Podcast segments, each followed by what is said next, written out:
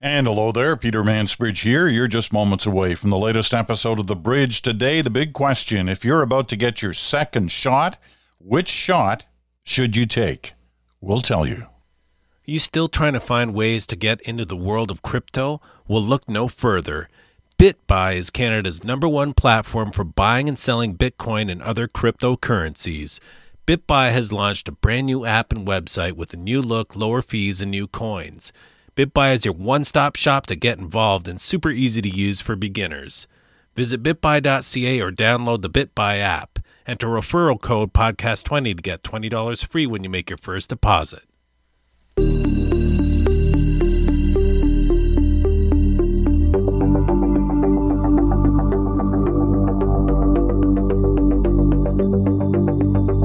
Yes, hello there, Peter Mansbridge here. Welcome to another new week. We're starting to get deep into the heart of June already. Man, the summer is fast approaching, and this weekend sure felt like it. Man, what a gorgeous weekend here in southern Ontario. Blue skies for just about all 48 hours, very warm temperatures around the 30 degree mark. So it was a weekend to be outside, and I spent almost all of it outside and uh, enjoyed every second of it. But some big decisions to make, and that's what we're going to try and help you with today. Uh, in fact, this may well be the most important podcast, broadcast, show, call it whatever you want, that we've done since we started a year and a half ago. Because today, I mean, let's face it, most of the country has had one shot. I've had one shot, waiting to get my second shot. Now, here's the thing when we got our first shots, remember the advice was whatever you can get, take it. And that was probably pretty good advice if you're on a one shot strategy. It's a little different this time round because there are choices. Not everywhere, not at every pharmacy, not at every clinic, but in many of them, there are choices. You could either go with AstraZeneca or you could go with one of the mRNA vaccines, Pfizer or Moderna. And then there's always the J&J, the one-shot vaccine. But most people are going to have to make that choice between AstraZeneca and the two mRNAs. So, what do you do? If you started with AstraZeneca, should you then stay with AstraZeneca? Or should you move on to one of the mRNAs? If you started with Pfizer or Moderna, should you go to AstraZeneca? So here we have choices, right? And fundamentally, at the end of the day, it's your choice. Nobody's going to tell you what you have to do. But when you have choices and you don't have your own mind made up firmly, you seek advice and you look for expert advice. And that's what we got today. We've got one of our experts. You know, every Monday we have one of our people on, either from Halifax and Lisa Barrett, Edmonton, Lynora Saxinger, Hamilton, Zain Chagla, or Toronto, Isaac Bogoch. These are all infectious disease specialists. They're all really sharp. They've all faced the challenges that this COVID 19 has created for the country. They've all faced it head on, either in various committee meetings or with patients in hospitals, in their offices, you name it. They've all seen the worst of this and they've all seen the best of this. If there can be something called the best of it. And I think the best of it is the dedication of those who are working at it. Anyway, today we have Isaac Bogoch with us. And I'll tell you, there's a section of this interview, about four or five minutes, where he breaks it right down. He goes through every possibility. So listen closely. If you got a pen and paper at hand, and this is a decision that you got to make, quite possibly, you might want to jot some of these thoughts down. Play it back again, just to be sure. But it's really good. Now we start off on some kind of general areas, but then we get into it on second doses. And I know a lot of people are confronted with this issue right now and they're trying to make decisions. Uh, this may well be your guide. No pressure, no time limits. You know, come on, uh, doctor, give us your answer in 30 seconds or less. This is, you take your time.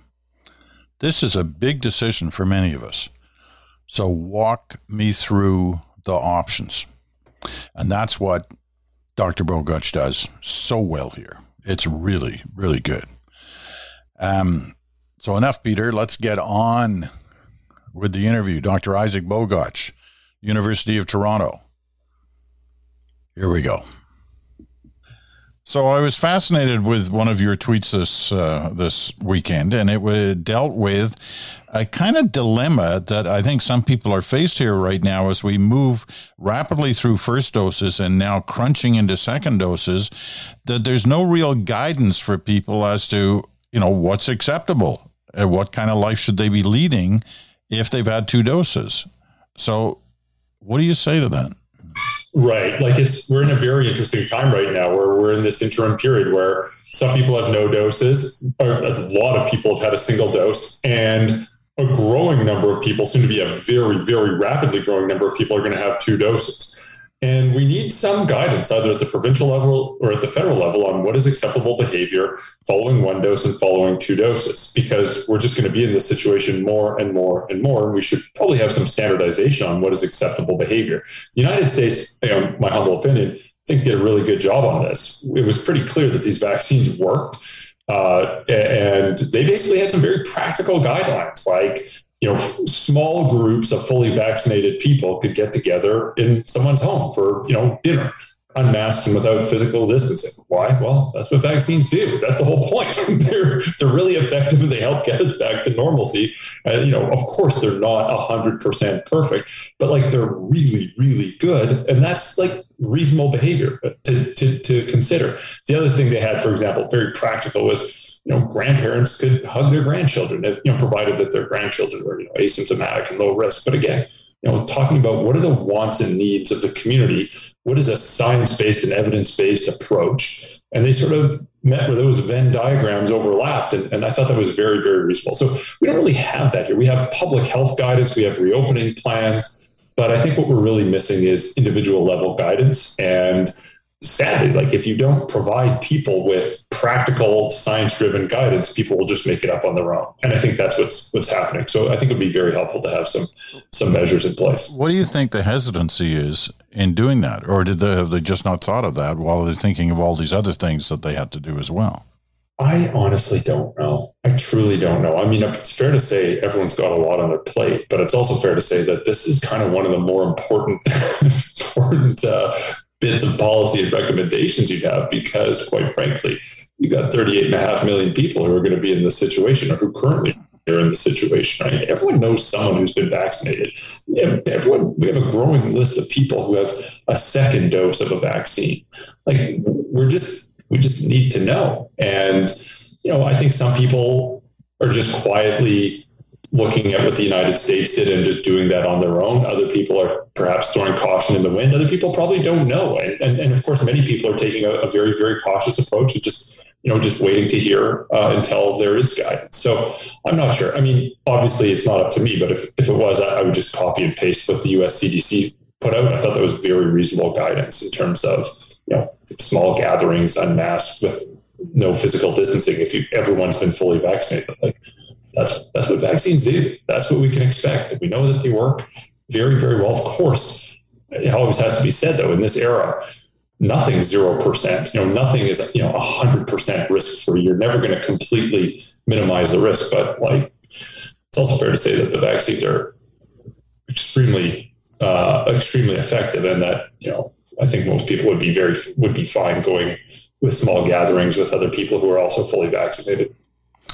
Let's uh, let's break down the vaccine, uh, especially as it uh, relates to second doses. Here, I got an interesting letter last week in in my sort of mailbag uh, for this podcast, and and it was starting to feel like uh, you know going to the buffet table at the weekend restaurant. You know, there's all these choices. You know, is it meat? Is it chicken? Is it pork? Is it whatever? And it's kind of like that now on uh, vaccines. You know, do you want the AstraZeneca? Do you want the Pfizer? Do you want the Moderna?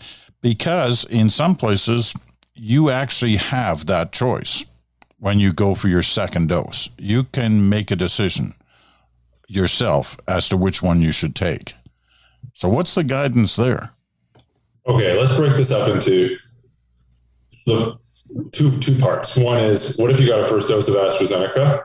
And the second part is what if you got a first dose of an mRNA vaccine? Actually, let's start with the easy one, the mRNA vaccines. You know, NACI basically said if you've got a first, let's just make it up. Let's say you get someone get a first dose of Moderna. Well, they said you should probably get a second dose of Moderna. That's ideal. If you got a first dose of Pfizer, you should probably get a second dose of Pfizer. But quite frankly, they're interchangeable. And if for whatever reason the clinic isn't giving what you got initially, it's totally okay.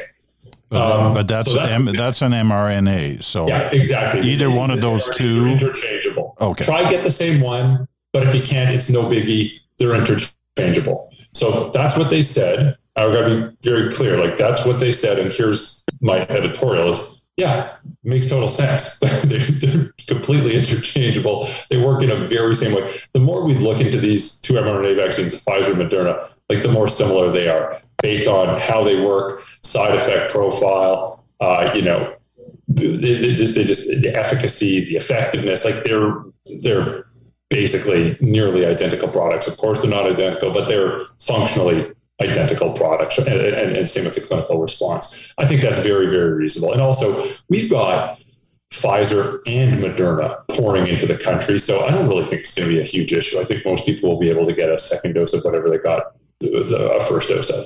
So that's that's one. I don't think that's a very contentious topic whatsoever. Uh, you know, the second part is okay what if you received a first dose of AstraZeneca? What do you do next? Now, in some places, you're going to get, get the choice. In other places, for example, in Manitoba, you don't get the choice. You, are if you receive a first dose of AstraZeneca, you're getting a second dose of an mRNA vaccine. So that's the case in Manitoba, maybe a few other places. I'm not sure. I have to check. But in many places, you will have a choice. So for people that have a choice, you know, quite frankly, people, everyone's, we, we hear a lot about what do I do? And before we go there, I think it's also fair to say that there are some people who say, no way, I want a second dose of AstraZeneca for whatever reason. And the answer is great. If you get that, you've got a good vaccine series and you're going to be okay. Other people are saying, no chance. I don't want to take another dose of AstraZeneca. I'm going for the mRNA vaccine. And the answer there is great. You've got a good vaccine series and you're going to be okay. The key point is the right edge is you still need two doses. As long as you're getting a second dose, you're doing something right. And I think everything we go every every time everything beyond that is you know nuanced and detailed but but the key message here is you got to get a second dose. And whether or not it's a second dose of AstraZeneca or an mRNA vaccine Pfizer or Moderna you're doing the right thing. Now let's just take a second and look at the pros and cons of each approach. Let's say you got a first dose of AstraZeneca the pros and cons of getting a second dose of AstraZeneca. Pros. Well, there's only tens and tens and tens of millions of people in the world that have gotten the same vaccine series, and they're doing very, very well. It provides very robust protection against COVID 19, including the variants of concern, and probably has 60 plus percent effectiveness against the more recent circulating variant, the B1617, also known as Delta, also known as the variant initially discovered in India. You know, we've got to have five names to confuse everybody as much as possible, but it, it, it does, it, you know, about 60 ish, maybe 60 plus percent effectiveness. Uh, and that's going to change with time as we have more data. But well trodden path, I think uh, I think that's that's fairly reasonable. The cons, well, we all know and heard about the blood clots, right? And the risk of a blood clot after dose one is probably around one in fifty-five to sixty thousand. Risk of blood clot after dose two, significantly less likely, but of course not 0%. It's probably the UK stating one in 600,000. Yeah, I don't know where it's going to level off, but maybe it's going to be somewhere between one in 300,000 to one in 600,000. Okay. It's still not 0%, but it's very, very unlikely. So, you know, those are things that people are considering. Let's talk about people who got a first dose of AstraZeneca and now want to get a second dose of an mRNA vaccine. So, pros. Well, there's some data out of uh, Germany and some data out of Spain demonstrating that people do mount a pretty significant and robust immune response. So that, that's helpful. Um, we also know that um, the mRNA vaccines provide probably better protection. There's probably better effectiveness against the circulating variant, the B1617 or Delta variant. That's that's probably a real the real deal, and, and there's data demonstrating that from England. Uh, cons are that you know there maybe there isn't enough uh, highway miles doing this with mixing and matching with these particular vaccines. Having said that, I think it's fair to say that we've been mixing and matching vaccines long before COVID nineteen was ever known to humankind. But still a fair point. There is less um, highway miles and less experience doing that. They are doing it in well, in Canada and in, in France and Germany and, and uh, a few other places as well. The other con is people may have more significant side effects following that second dose. Like there's some data out of the UK demonstrating, you know, it's more likely that people will get that fever, the uh, you know, muscle aches and pains, the fatigue, the headache with mixing and matching. You know, and in that data, none of it was severe enough to land people in hospital, but it, it was more notable and it was more severe, for example, than people that did not mix and match vaccines. So those are the pros and cons of each approach. But the end result is two doses is the right answer. And you know, some you hear some narrative saying, "Well, why are we even giving people the option? Like, why why doesn't everyone just get a second dose of an mRNA vaccine?" And I think it's important to note that there's a lot of people out there, and I I see them, and I talk to them because uh, they're my patients who who truly don't want to mix and match. They it's it's AstraZeneca as a second dose or nothing, and I think it's important that we facilitate that there's a, in the same breath, there's other people are saying, I'm not taking AstraZeneca dose number two. No way. Uh, and, and again, I think so. I really think it's very helpful that we can enable people to make an informed decision and that both decisions have pros and cons and that like anything else in medicine, there's, there's not a one size fits all answer. There rarely is there's nuance and details at the level of the individual that are extremely important. Like there's some people who are terrified about adverse effects following vaccination. And they don't want to have those side effects. So maybe AstraZeneca is the better choice for them. There's other people who are saying, um, you know, I, I, want the most effective regimen possible, and I don't care about side effects. Uh, you know, I don't care about mixing and matching maybe Pfizer or Moderna is the best second choice for them. So, like anything else, you've got to tailor it to the individual. You can never make blanket statements. You can use the data to have meaningful conversations with people and help enable them to make an informed decision. And there's a lot of right paths here. Well, you certainly gave us a lot of detail there and breaking it down. And, uh, you know, I appreciate that. And I'm sure our listeners do too, because this is a choice that many people are confronted with right now. And you, you've got all the possible pathways in your answer. I mean, it's a long way from back in the, the old days of like two weeks ago when the answer was whatever you're offered, take it, right? yeah. now yeah. there's a lot of different things to consider. Um, yeah.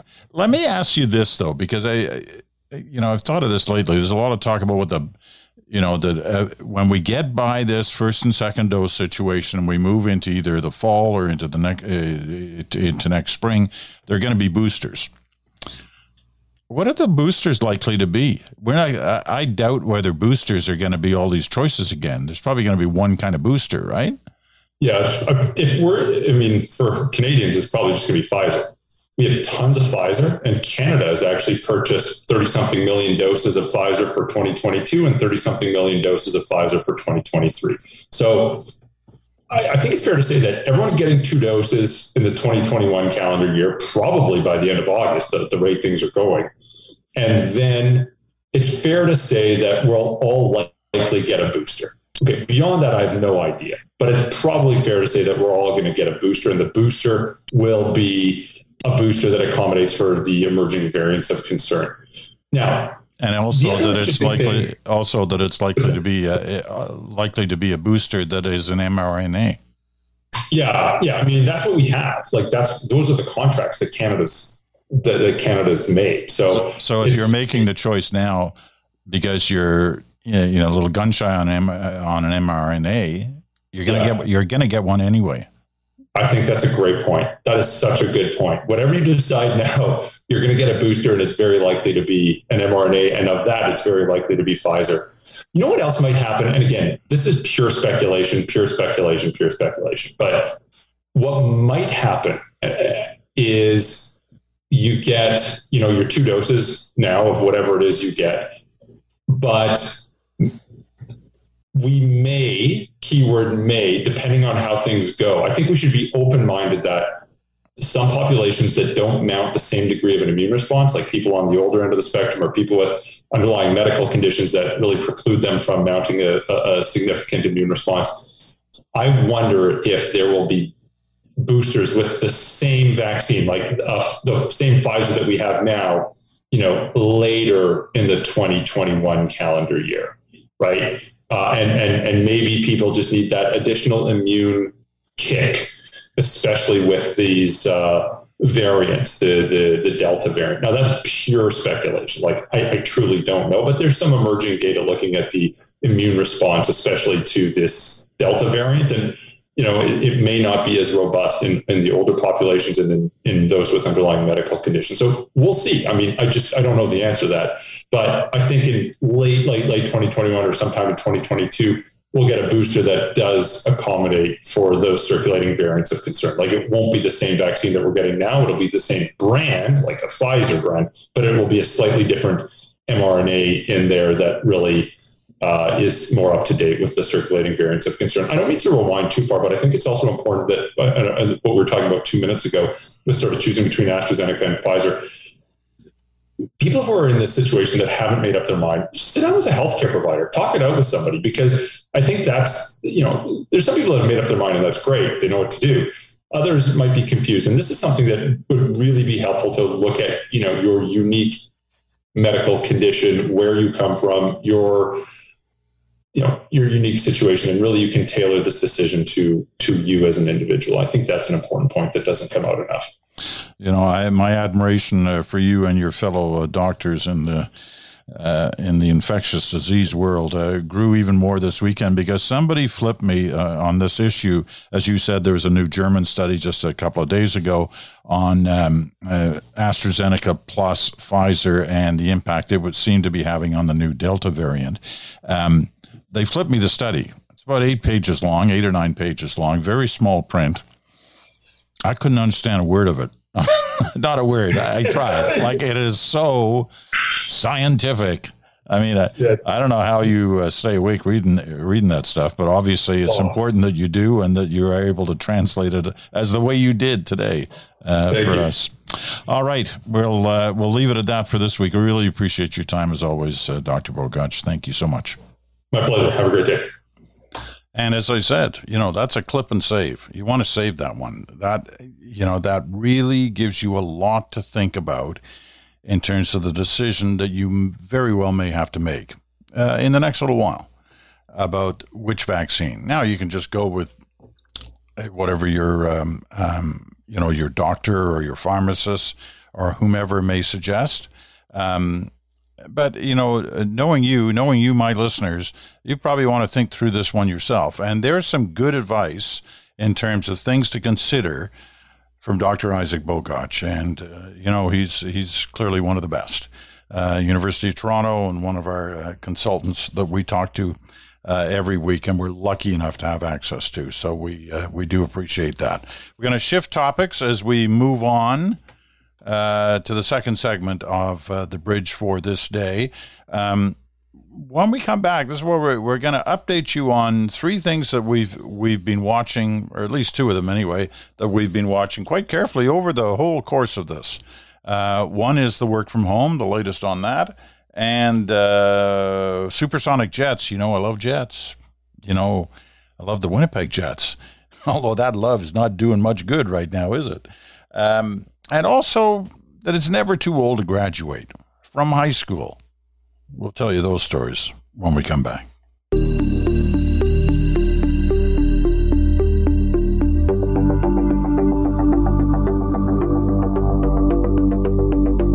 And hello once again, Peter Mansbridge here. This is The Bridge for Monday of a new week. And uh, we got a couple of, I guess, you can call them updates if you want. I wanted to make sure that you had not missed last week because uh, we have talked quite a bit over well, months now. This whole work from home issue and what will happen when there's some sense of normalcy again. And you know, different companies are making their minds up. They're making their decisions on on how they want to handle this. And one very influential company, certainly in the tech field, is Apple, of course. And um, they made their clear their feelings known uh, last week when Tim Cook, and you know who Tim Cook is. He's the uh, he's the top guy at Apple. He sent out a memo to his staff, um, basically explaining to them that you know we're going to ask you to return to the office three days a week, starting in early September, so in a couple of months. I'll quote from the memo. It's an email, actually. For all that we've been able to achieve while many of us have been separated, the truth is that there has been something essential missing from this past year each other. Video conference calling has narrowed the distance between us, to be sure, but there are things it simply cannot replicate. You hear that a lot, right? Cook said that most employees will be asked to come into the office on Mondays, Tuesdays, and Thursdays, with the option of working remotely on Wednesdays and Fridays. Teams that need to work in person will return four to five days a week. Employees also have the chance to work remotely for up to two weeks a year to be closer to family and loved ones. This is not holidays. This is like working from home up to two weeks a year. Find a change of scenery, manage unexpected travel, or a different reason all your own. Managers need to approve remote work requests. So that's the Apple plan. Now, it's not universal in terms of um, other tech companies. In fact, Google, Google is quite the opposite. Uh, last month, Google announced that 20% of its workforce would be able to work from home permanently. Mark Zuckerberg has said that remote work is the future and told Facebook employees they can all work from home forever so long as they get their manager's approval. So there you go. Uh, more, more, more to consider on that issue the work from home issue. Um, a couple of times I've mentioned over the last few months that there's a lot more talk about supersonic air travel. Remember, we used to have it with the Concorde, right? And then the Concorde ran into problems. First of all, cost. And second of all, had a terrible accident out of Paris, and that that I think was the last commercial flight. Everybody was killed. Um, but there's been a lot of talk in the last year about bringing back supersonic travel. That people want to get from A to B faster, especially transatlantic, trans-Pacific flights. They want to get there yesterday, not tomorrow.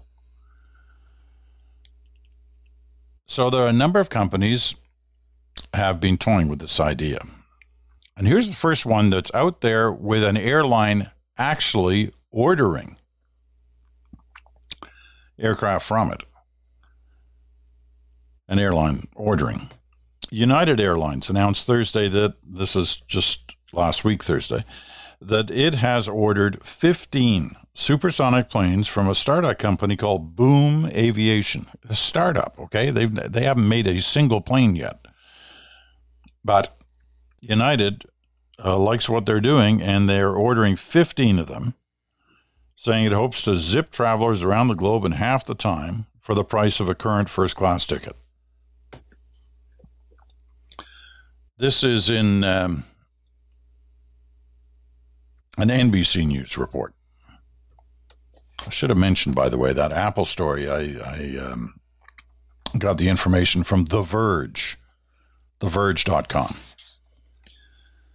Um, anyway, NBC's reporting on United. So it's saying, you know, you'll be able to fly from Newark, New Jersey to London in three and a half hours, San Francisco to Tokyo in six hours, for about five to seven thousand dollars for a one-way ticket. That's first class. You know, that's roughly what first class costs now. But don't rush out to uh, book a fare just yet. These flights won't be operational before 2029. And if they're saying 2029 now, you know that means like 2035. But they're pretty convinced they can do this. Now, who is Boom? Well, Boom's run by a guy by the name of Blake Scholl. He used to work at Amazon. He started this company, Boom, in the basement of his house with a spreadsheet and a dream. Travel's a fundamental human good, he told uh, NBC News. It's better to live life in person. Now, he doesn't even have a background in aerospace, but he has flown small planes for fun. I've flown them for fun, and I've flown them for, you know, training. But, but I'm not telling you I'm about to build a supersonic jetliner. However, neither is Scholl by himself. He's hired some of the leading minds in the business, people who worked for SpaceX, people who worked for Gulfstream, people who worked on the engines at Rolls Royce. So these are all like people who know their stuff. So there are a lot of ideas coming along to try and make air travel interesting again you know, for the millions of people who've checked out in the last year because of lockdowns and corporate travel uh, prohibitions. Demand is slashed from a high of 2 million passengers a day to under 100,000. So, what's all this going to cost? $3 billion for 15 planes.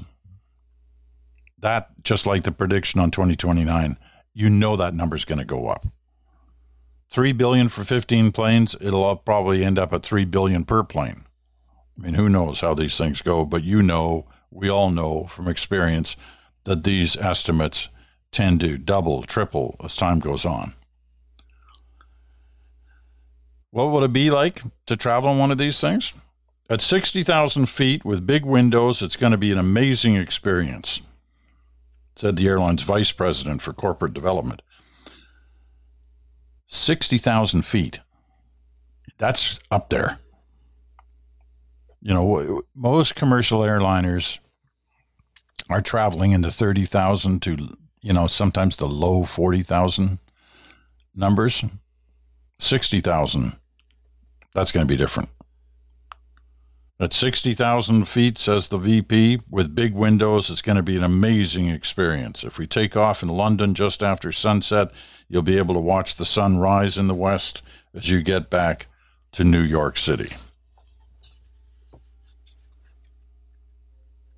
What? You'll be able to watch the sun rise in the west as you get back to New York City. Something doesn't sound right about that. Anyway, maybe it's different in supersonic travel. Anyway, there you go. United Airlines and their plans for the future. So here we leave you with this this little Goldie. Put a smile on your face. At age 93, Pat Moore proves that age, like the year on a diploma, is just a number. He was supposed to graduate high school in 1945, then again in 1946, but life had other plans. He told CBS News, Verna Browning failed me, Moore said about not passing his English literature course in 1945. I hate to read. Instead of graduating, he returned to high school the following year, but was then drafted into the U.S. Army Air Corps a few months before graduation. Uncle Sam was calling, so I had to go, he said. After nearly four years of service, he came home to fly crop duster planes. I love that. And start a family.